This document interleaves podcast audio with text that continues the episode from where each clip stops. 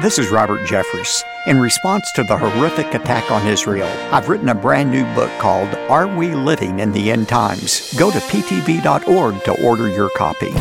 Jesus taught us that prayer has to be a priority in our life.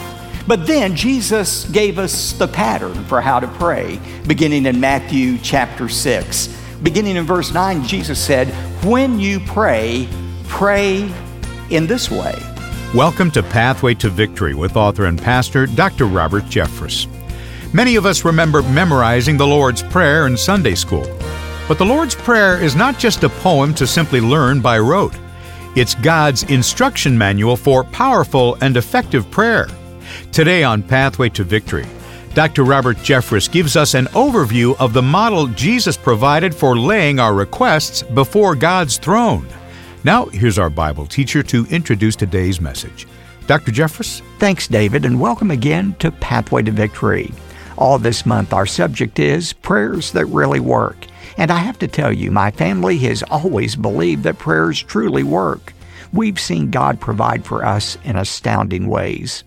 Gratefully, my daughter, Julia Jeffress Sadler, has chronicled her personal journey as an adult in a manner that speaks to us all. Her best selling book is called Pray Big Things The Surprising Life God Has for You When You're Bold Enough to Ask. Julia has spent her life praying for big things, and my wife and I have learned more about prayer from our daughter than from any writer, theologian, or pastor. And I want you to benefit from her insight as well. A copy of Pray Big Things is yours when you give a generous gift to support the ministry of Pathway to Victory. Now, you might already have a copy of this book, but there's a new one from Julia I'm certain you don't own yet. It's a brand new, fully illustrated book for children called You Can Pray Big Things. At their youngest season in life, kids want to engage God in prayer. And Julia's brand new creative book will help them put words to their expressions. When you give a generous gift today, I'm going to send a copy to your home of You Can Pray Big Things, along with Julia's book for adults called Pray Big Things. Perhaps the best thing about Julia's original book is that it has a picture of my triplet grandchildren on it. I'll say more about Julia's two books and other resources when I'm finished with today's study. But right now, let's give our attention to Matthew chapter 6. I titled today's message, God's Pattern for Prayer. A few years ago, the security service chief of Gaza was in a motorcade when suddenly Israeli troops opened up fire on the motorcade. The panicked security chief reached for the phone in his car and he immediately called the then president of the Palestinian Liberation Organization, Yasser Arafat, and asked Arafat if he could be of some assistance, that he was under fire. Yasser Arafat, upon receiving the call, picked up the telephone call and he called the U.S. ambassador to Israel and pleaded for intervention. The ambassador in Israel picked up the phone and called U.S. Secretary of State at that time, Colin Powell, and asked for assistance. When Colin Powell heard about the ambush, he picked up the phone and he called the Prime Minister in Israel, Ariel Sharon, and asked for assistance. Sharon said yes and ordered a ceasefire. That security chief's life was saved literally because he had the right connections. He knew whom to call. You know, you and I, if we're Christians, we have a connection available to us to someone infinitely more powerful than the Secretary of State. Through prayer, we can be connected to the King of Kings and the Lord of Lords. We can call to Him for His help at any time. And yet, even though we possess that connection, it is a connection that most Christians use infrequently and ineffectively. How can you pray in such a way to catch the attention of God and cause Him to do things in your life He otherwise would not do? That's what we're talking about in this series. And the basis for this series is the most famous prayer of history. We call it the Lord's Prayer. If you have your Bibles, turn to Matthew chapter 6. Matthew chapter 6.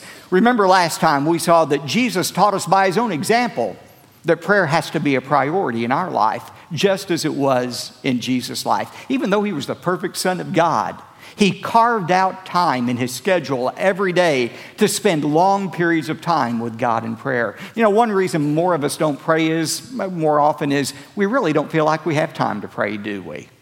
I found these words from Oswald Chambers that might be an encouragement to you whenever you think you're too busy to pray. Chambers says, Remember, no one has time to pray. We have to take time from other things that are valuable in order to understand how necessary prayer is. The things that act like thorns and stings in our personal lives will go away instantly when we pray. We won't feel the hurt anymore because we have God's point of view about those problems. Jesus taught us that prayer has to be a priority in our life. But then Jesus gave us the pattern for how to pray, beginning in Matthew chapter 6. Remember, Jesus said, when you pray, uh, don't pray like the hypocrites that word hypocrites means an actor. Don't try to play a part. Don't try to look more spiritual than you are when you pray. Guard against hypocrisy. Secondly, he said, guard against ritualism. Don't think prayer is some secret magical theological formula. If you can just get all the right words in the right order, somehow you're going to make God act. Don't think God is impressed by your vocabulary, by the length of your prayer, the loudness of your prayer. Guard against ritualism. Instead, beginning in verse 9, Jesus said, When you pray, pray in this way. He never said, Pray this prayer.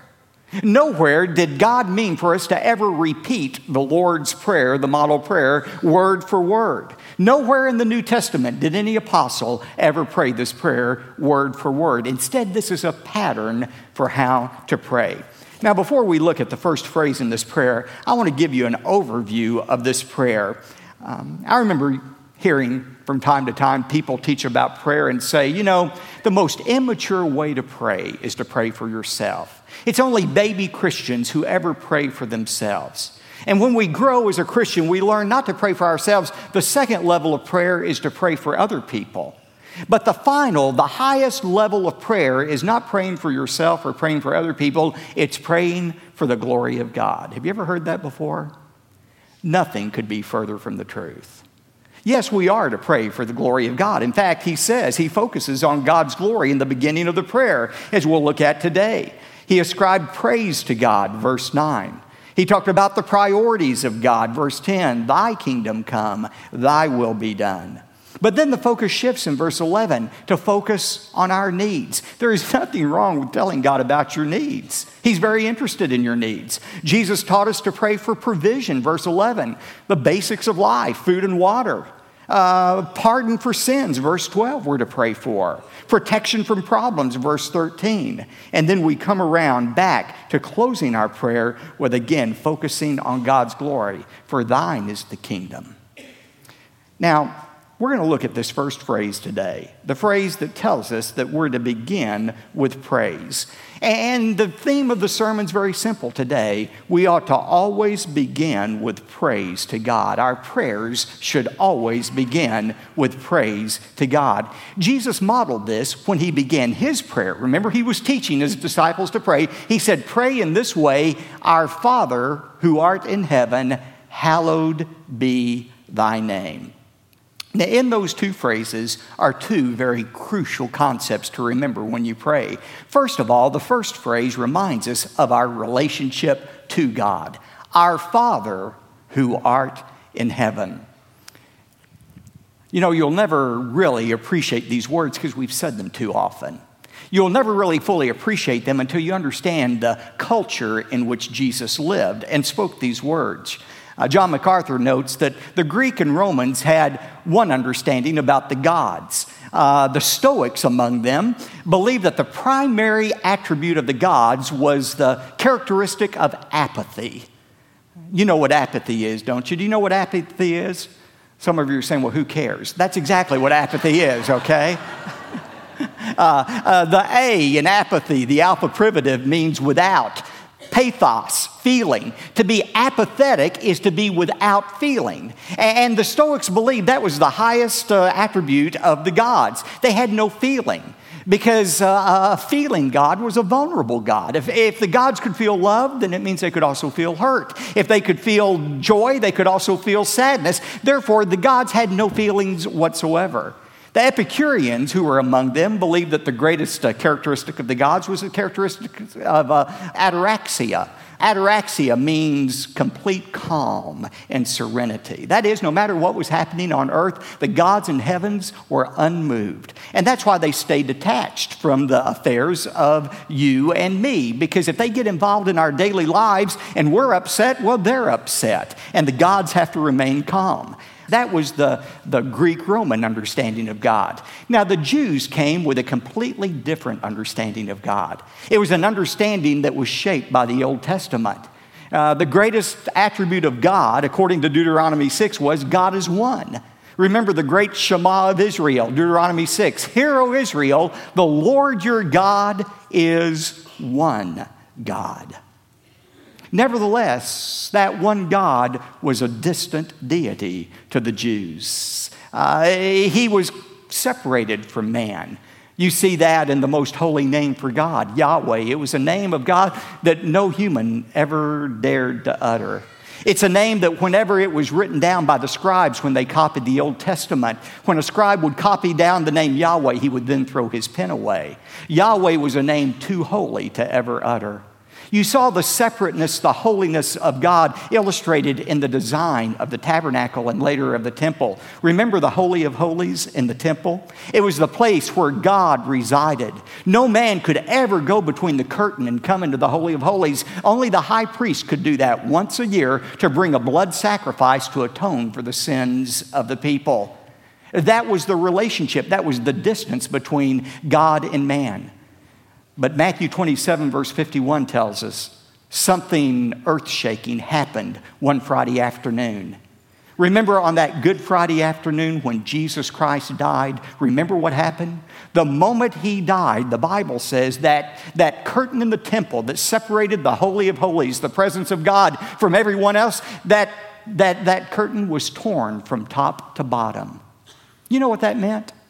It simply meant the priests were out of a job suddenly they had to go to the unemployment office because there was no need for them any longer. No longer did we need a go between between God and us. We had the ability to come to God directly through Jesus Christ, his son. You see, Jesus Christ, the book of Hebrews tells us, was the perfect high priest who came not into the human temple, but the heavenly temple. And he came not through the blood of animals, but through his own blood, not to make multiple annual sacrifices, but to make a one time sacrifice for the sins of the people. See, the Old Testament uh, uh, patriarchs, they believed in the holiness of God. They believed that God was one God, the true God. But it's interesting, the term father is only used 14 times in the Old Testament, and it's always in reference to God as the father of the nation of Israel, never as their individual father.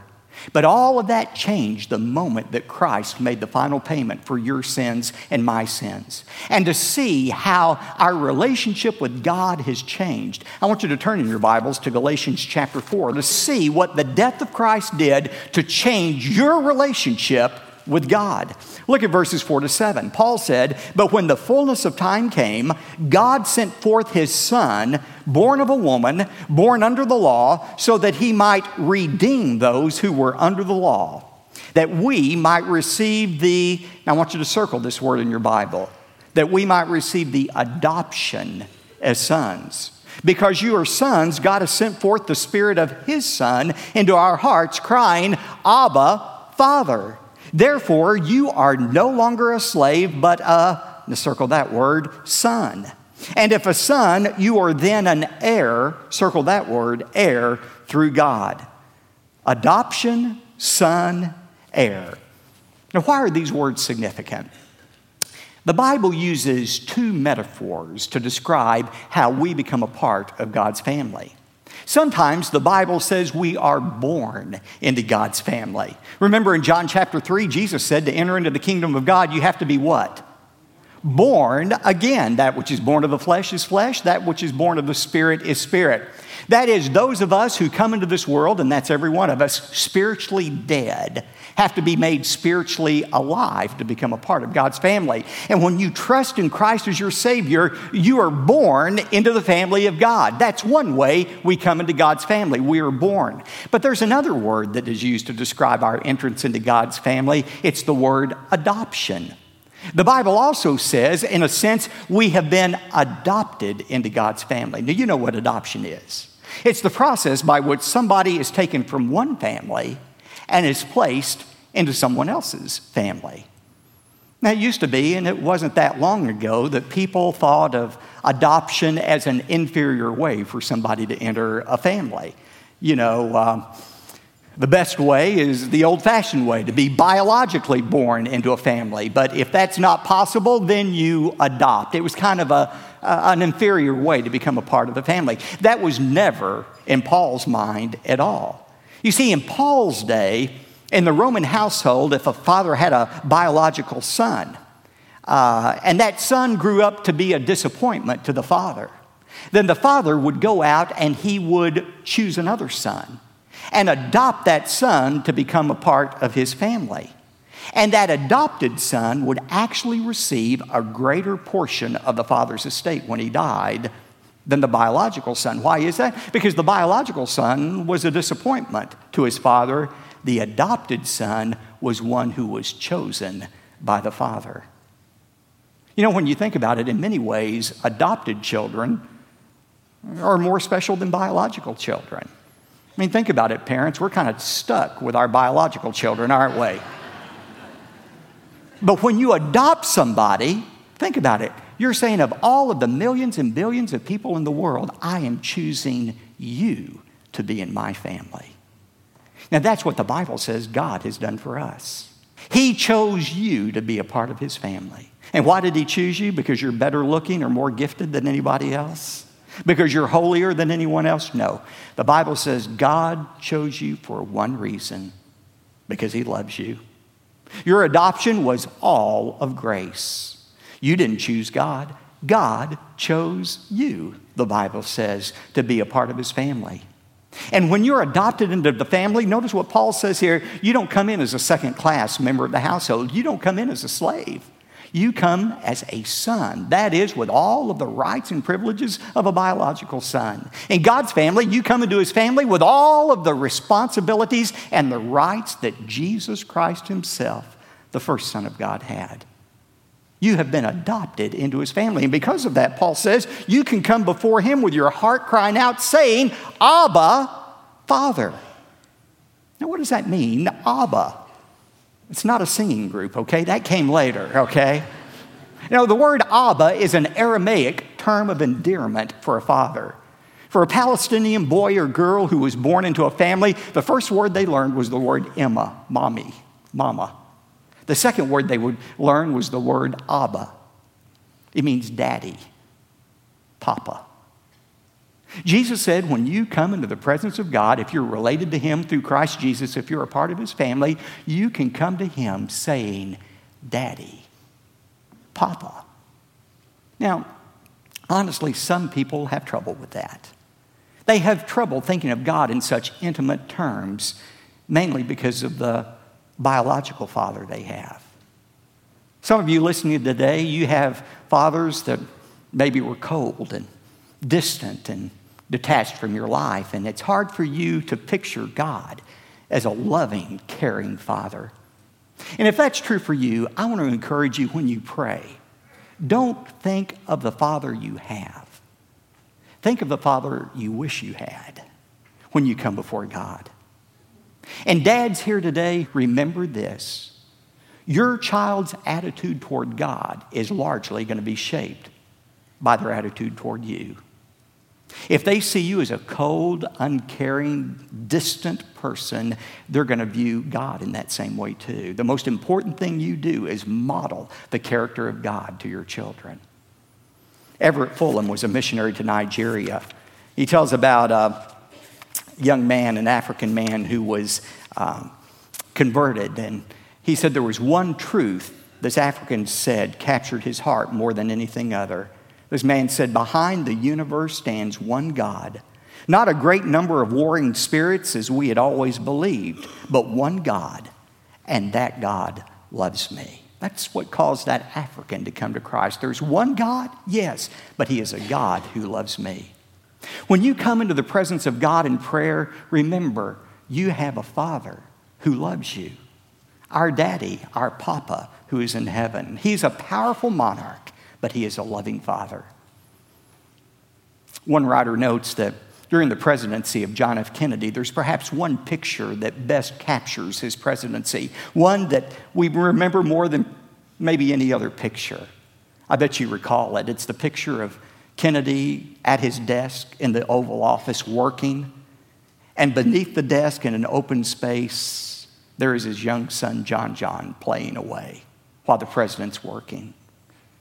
Why did that picture captivate people? Because it demonstrated the two unique roles President Kennedy had. Yes, he was the most powerful leader in the free world, but he was also a daddy, a papa.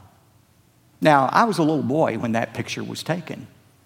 And you know, John F. Kennedy was my president too. But I don't recall getting any invitation to come and play in the Oval Office back then. In fact, I kind of resented that. Now, he was my president. But he wasn't my daddy, he wasn't my papa. The only people that got to come into the Oval Office were those who had direct access to the president. It's the same way with us. God is the God of all of us, but only those who are related to him by faith in Jesus Christ have access or invited to come into his presence and experience that intimacy that would allow us to call him our daddy, our papa who is in heaven. Now, I know for some of you, maybe that just seems almost bordering on sacrilegious to think of, of God as your daddy or papa. I want you to notice in the second phrase how Jesus balances that truth when he talks about our reverence for God. He says, Our Father who art in heaven, hallowed be thy name. How many of you have ever prayed that prayer before? You've actually repeated those words, hallowed be thy name. How many of you would feel comfortable standing up and giving a precise definition of what that means? Isn't it funny? We pray that prayer, very few of us understand what that means. Hallowed be thy name. What a privilege. We have a direct line to the highest office in the world, the King of Kings. And in the coming days, we'll follow this beautiful tutorial offered by Jesus, teaching us how to address our Heavenly Father. You see, the human heart longs to connect with God. We're wired for relationship. And yet, strangely, sometimes we feel alienated from the God we love, disconnected. Well, I'm pleased to offer you a resource that explains how to pray with boldness. It's written by my daughter, Julia Jeffress Sadler. Here's the title of her book Pray Big Things. The subtitle is The Surprising Life God Has for You when you're bold enough to ask. And if you're ready to ramp up your prayer life and begin seeing results, then be sure to get a copy of Julia's highly personal book. It's yours when you give a generous gift to support the ministry of Pathway to Victory. But that's not all. Because Julia has just completed a brand new children's book on this topic, designed for your child or grandchild. It's a fully illustrated book called You Can Pray Big Things. Can you think of anything more important to teach your child than to pray big things to God? So, when you give your generous gift today, you're going to receive both books the one for the child in your life and the one for you. In Matthew chapter 6, Jesus clearly taught us that prayer is not a nicety, it's a necessity. Both of Julia's books will help your family call upon God, the one who truly loves you the very most. And both books are yours when you give a generous gift to support the growing ministry of Pathway to Victory. Now, here's David to give you our contact information, and I look forward to hearing from you today. David? Thanks, Dr. Jeffress. To request your own copy of the brand new children's book, You Can Pray Big Things by Julia Jeffress Sadler, simply contact Pathway to Victory today with your generous gift. Plus, we're going to include Julia's original best selling book for adults, Pray Big Things. Request both resources when you call 866 999 2965 or go online to ptv.org. And when you give $75 or more, we'll also send you the complete unabridged Prayers That Really Work teaching series on CD and DVD, containing much more content than we've had time to share on the broadcast. Again, call 866 999 2965 or go online to ptv.org. You could also write to us. Here's that mailing address P.O. Box 223 609, Dallas, Texas 75222. Again, that's P.O. Box 223 609, Dallas, Texas 75222. I'm David J. Mullins, inviting you to join us again next time for the conclusion of this message called God's Pattern for Prayer. That's Friday here on Pathway to Victory. Pathway to Victory with Dr. Robert Jeffress comes from the pulpit of the First Baptist Church of Dallas, Texas. Even though we don't know the date when Jesus will return, we need to have our finger on the pulse of what's happening today. So, in response to the war in Israel, Dr. Robert Jeffress has written a brand new book. It's called Are We Living in the End Times? In light of increasing chaos, division, and warfare in our world, this really is a fair question. Request your copy of Are We Living in the End Times by going to ptv.org.